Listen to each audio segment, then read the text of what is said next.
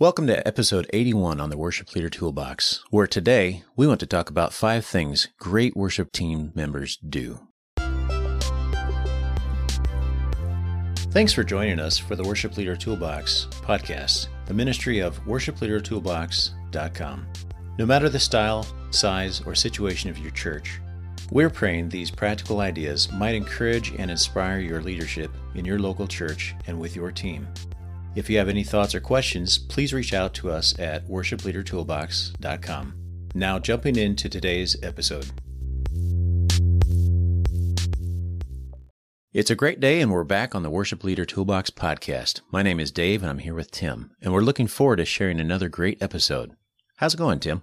Oh, it's going great. We're uh, always in the middle of something, and um, the preparing and schedule and equipping and basically just keeping things rolling through the department at church worship ministry and also through harvest ministry, which is another avenue of leading worship. Although um, this particular month is more preparation, getting ready for what's next.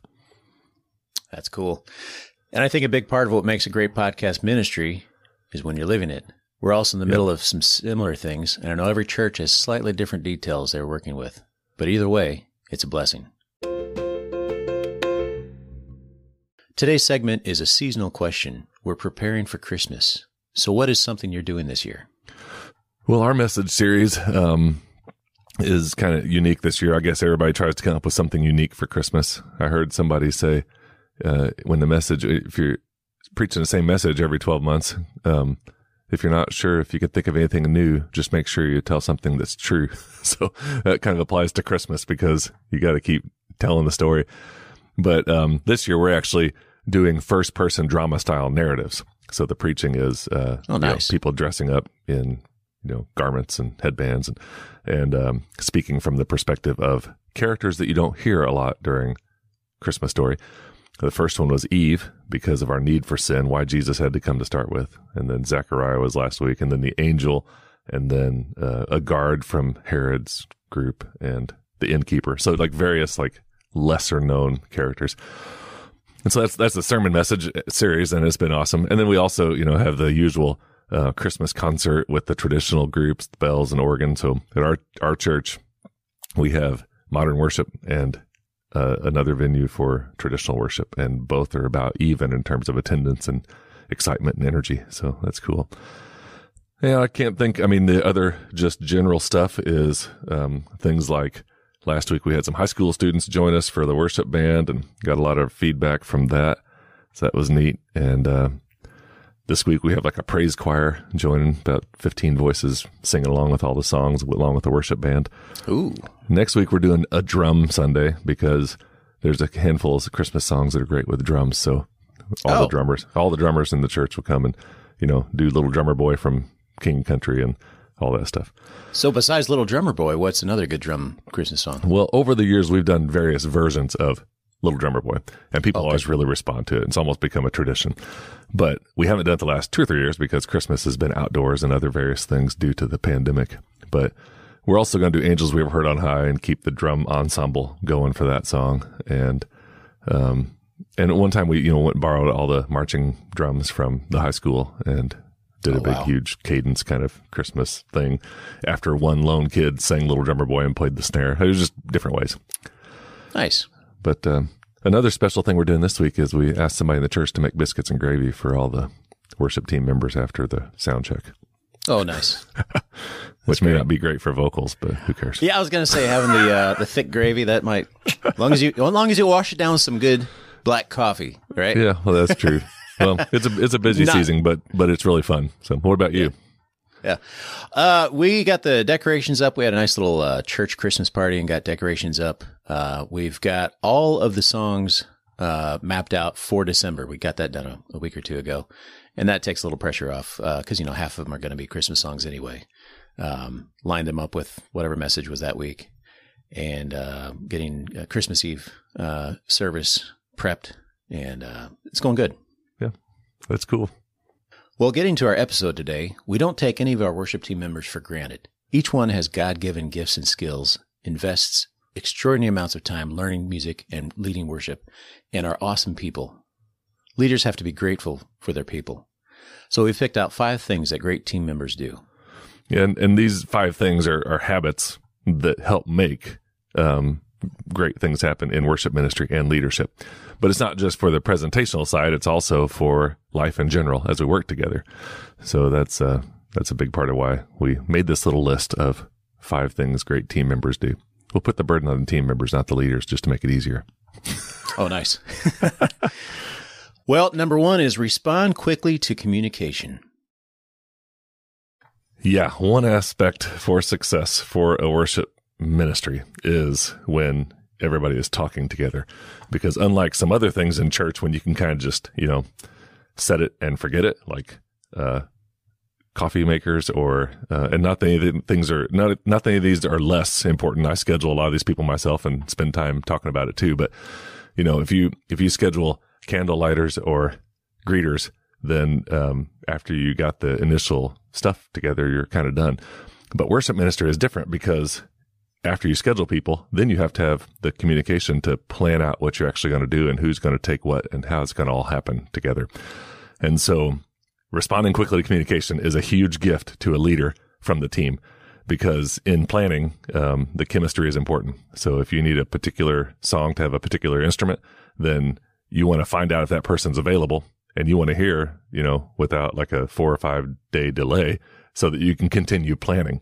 And, um, I realize sometimes that's kind of tough if you're talking about a six, eight Sundays out and you ask somebody, Hey, can you come play the saxophone? Well, they may not exactly know, or they might have tentative plans. It's not always easy to, to know everything, but the quickly responding to communication keeps planning moving. And so with all the tech questions, ideas, song keys, arrangement ideas, it's just really handy if you can just ping quickly back and forth. And, um, you know, understanding the expectation of boundaries. You don't do that at 1030 at night and expect people to, you know, respond and all that stuff. But, and, and I, I say this all with a tiny bit of conviction because I actually have like 318 unread text messages myself. Oh, so man. I, I am not always the best at, at quick response, but, uh, the planning center yellow is not our friend. I would rather have red than yellow. I Well, that was going to be my Yeah. that was going to be my question: is do you use the planning center for communication, or is there a better method? Well, Planning Center is really the premier thing to use, and that helps you lock in for, you know, who's going to do what, what songs you're doing, and all that stuff. So, and when you when you you know if you use Planning Center, if you don't, PlanningCenterOnline.com is a great place to go to get song files and team members together for worship. But if you um, send out a schedule and then people linger unknowing, you know, not knowing. And I know you can set up rules and expectations. And for the most part, I'm not talking about our team here because for the most part, everybody does really well. Like we, we are able to find out if you can make it or not make it. But in our meetings, I always try to tell people red and green are our friends and yellow is the enemy. Like So, the unknown is bad. I've got to ask you about this. We actually don't use. We just started using Plan Center maybe a, a month ago or something, um, and so we we don't do any um, communication about hey, can you make practice There's whatever. In Planning Center, it's all through uh, emails. Um, so t- tell me about this whole yellow thing and, and all that. Well, on the on the email, um, you know, you could schedule people on Planning Center, and if you just started using it, I'd be happy to show you a little bit about it to make a few things easier. Because if you're just starting, if I was just restarting now, I'd do a lot of things different. But uh, we've been using it for several years. But whenever you send everybody an email, it sends out, "Hey, you can make this date. Can you be a part of this? Can you do that?" And then it um, gives an opportunity to accept or decline the date and the invitation Oh, to okay. serve. And and if they accept, it turns green. They're on the schedule. They're all green. If they decline, it turns red. They give you a reason if they want to. And then if they're asked and they've received the communication, but they haven't responded, it stays yellow. And that's when you're not sure if they're going to be there or not. And you can't continue the planning because of that. So after we send that initial email, because that is through email, although you can turn on your text notification about Planning Center and you can do it through the app. So a lot of people use the app as kind of a texting deal with that.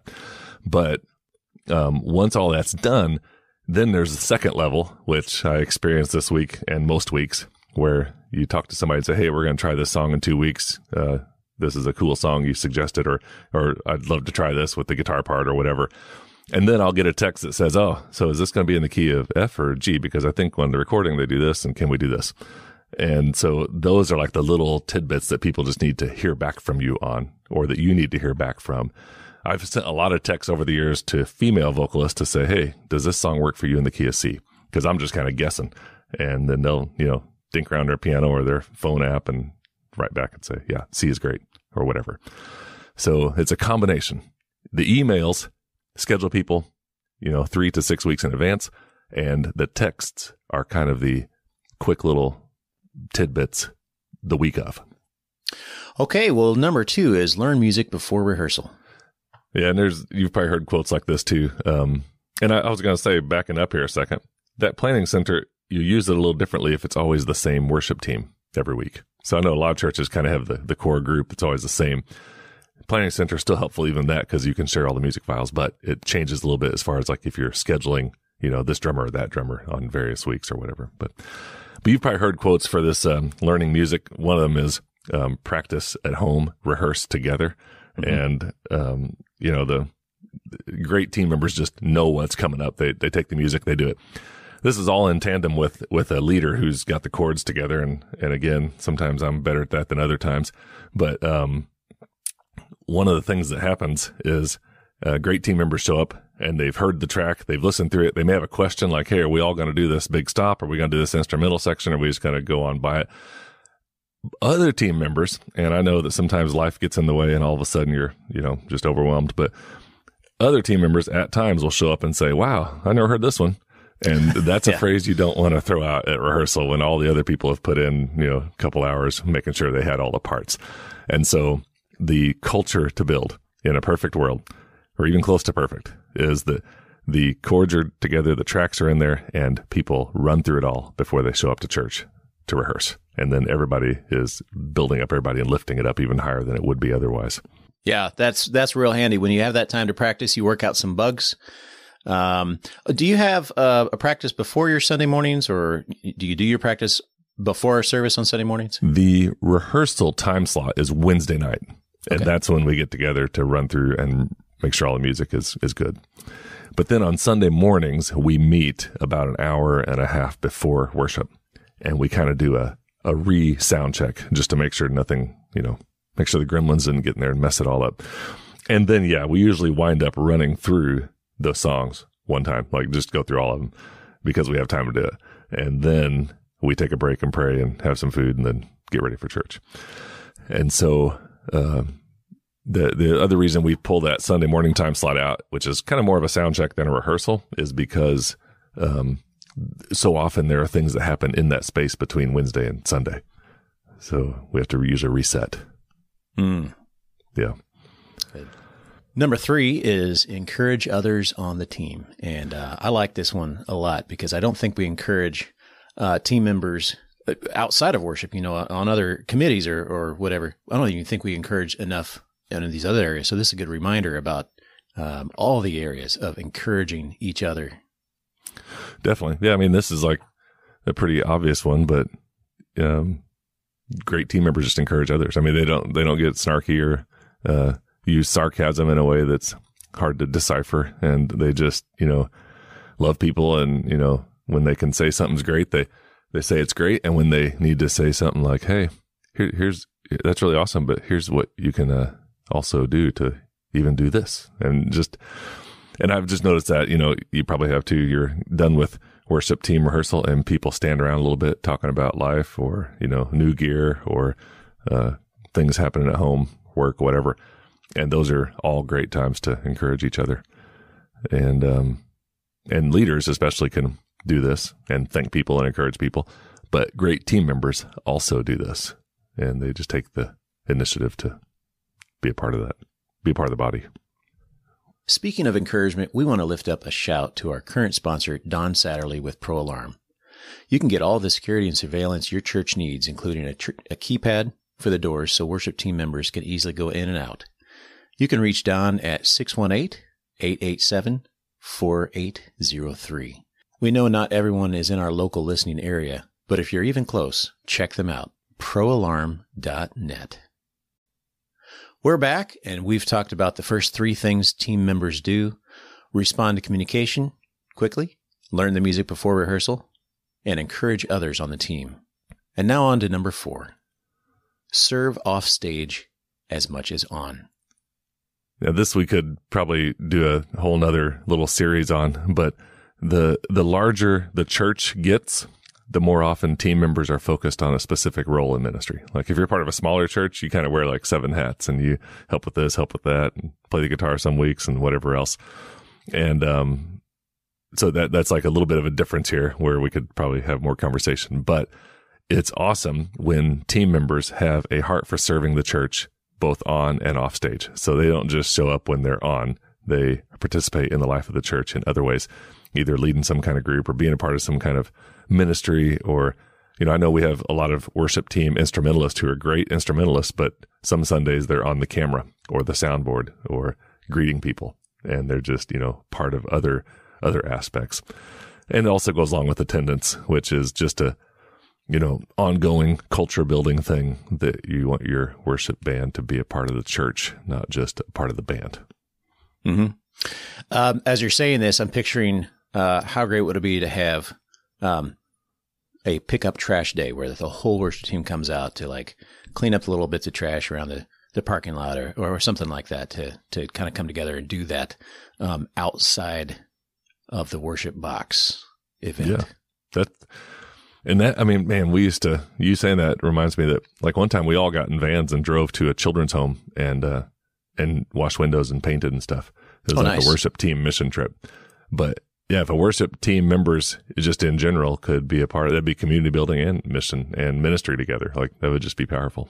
That would be great. I know some nights after we have like worship team training times, we'll, I'll, uh, I've done this before, haven't been in, in a while, but we'll, uh, print off in advance various locations around the church and we'll send the worship team members by twos with this little piece of paper that says, go to this place in the building and pray for, you know, the representation of what this place is, the preacher or the kids ministry or the church administrator or just whatever. And then the, to close it all off for the evening of training is to go and, and be praying for this around the building. And that's always like a reminder that it's not just about the stage. In fact, when you step onto the stage, you're really stepping down. Like it's a serving role. It's not a, uh, you know, a, a promotion role. Yeah. Yeah. I may have said this in another podcast, but uh, one time I visited Sarah where she was living at the time, uh, eh, my sister's Sarah, and uh, her church had all of the worship team. Um, there was a stage, you know, four or five feet high, but instead of being on that stage, they were all down at floor level. And they were kind of sitting in a circle. And unless you were sitting kind of close to the front, you wouldn't even know that there was a, a worship band. Uh, you maybe, uh, you know, if you could hear the nuances of uh, stopping and starting and, and people tuning and that that kind of thing, you you know there's a band. But uh, I just that just struck me as wow, okay, you know, we're that band is not doesn't have to worry about their makeup. Is my hair right? Or, you know, anything like that. Uh, that just really struck me. That is good. And that, I mean, that whole thing, there's a lot of symbolism of what a space does and how a space looks. And in modern worship, there's just a ton of, you know, production that goes into it. And, and so the, the symbolism of being on the floor or being around people or being in the round, any of that stuff can like, can preach a message. And it's neat if you can do some changes throughout. Some people are locked into the, the everyday, but I've also, um, never minded putting myself in a place of, um, well, maybe this get too long for this little paragraph, but sometimes humility means inserting yourself into a situation as opposed to saying, no, it's not about me. I'm going to stay down here on the floor. And so I, I, I, I totally agree with what you just said. I think that's awesome. But sometimes people will almost have false humility by saying, don't look at me. Don't see me. It's not about me. Then all of a mm-hmm. sudden, what you've done is you stepped away from leadership. so Oh, no. At some Yeah. point, you you have to like insert yourself there and and use your name and use your gifts and use your ability and let it be used up in the kingdom and and be a vessel in whatever way you can and not kind of try to on your own try to not be known because God gave us a name to use. When I when I kind of realized that my name was there to be used for whatever could be helpful in the kingdom, I stick Tim Price on everything. It doesn't, doesn't matter to me at all. I mean, like I don't think about it being like, oh, me, me, me. I think Yeah. about it being, hey, take it if it works, use it. I Yeah. mean, stick it on something. I'll be a reference. If, if I know you, I'll be a reference. If I uh, believe in you, I'll put my name on it. I mean, I'll just, I'll, uh, I'll just use it because it, you know, what else is there for? It's for That's the good. kingdom. Well, it's a good name. You've you've made a you've built that name over through the years, and anytime I see the, the name Tim Price, I think of a certain quality. I think of a certain character and and all that good stuff. Um, That's cool. And and you made me think just now when we mentioned uh, sometimes you got to put yourself out there. Yeah, getting in front of people is actually quite hu- uh, not humiliating, uh, uh, humble uh, to do because you're taking a risk Uh, yeah, you're definitely. you're you're risking if you if you mess up or if you um you know there's that stage fright or or whatever the case may be yeah putting yourself out there is like a sacrifice so i'm going to think of it kind of like that i guess yeah, that's cool. That's a good way to put it.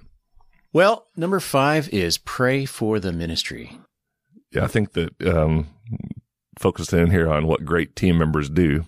Uh, one of them is they pray for the ministry, and this doesn't have to be, uh, you know, there's spectrums of prayer, and we just want people to be faithful in praying. Just to remember the church, remember the pastor, remember the team, remember the ministry, and when you're spending time in prayer, to um, make sure that you lift those up. But then also, great team members uh, help make sure that we pray together as a team, and help you know lead in prayer aloud and um, just have a, a kind of a level of trust and faith that God's going to work in that.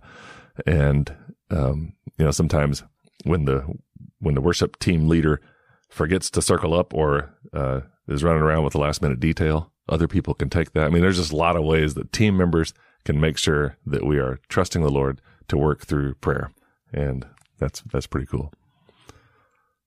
And um, makes me think that uh, maybe today we don't always end podcasts with prayer. We've done it a couple times, but um, you know, being uh, being that we just talked about that might be good if we just close today's podcast with prayer and Sounds to good. be be praying for um, you know your your team to have some of these things. And and again, we don't have to keep harping on this, but we didn't put anything about great team members um, following Christ and you know living out a witness, all that. We we kind of assume this is understood. Yeah. This is practical stuff, but we want to pray for your team to be connected in community and communication and to uh, be excellent in their craft and learn stuff to encourage each other to serve both on stage and off and to be praying for the ministry as well. So I'll just lead us in prayer and then we can wind down from here.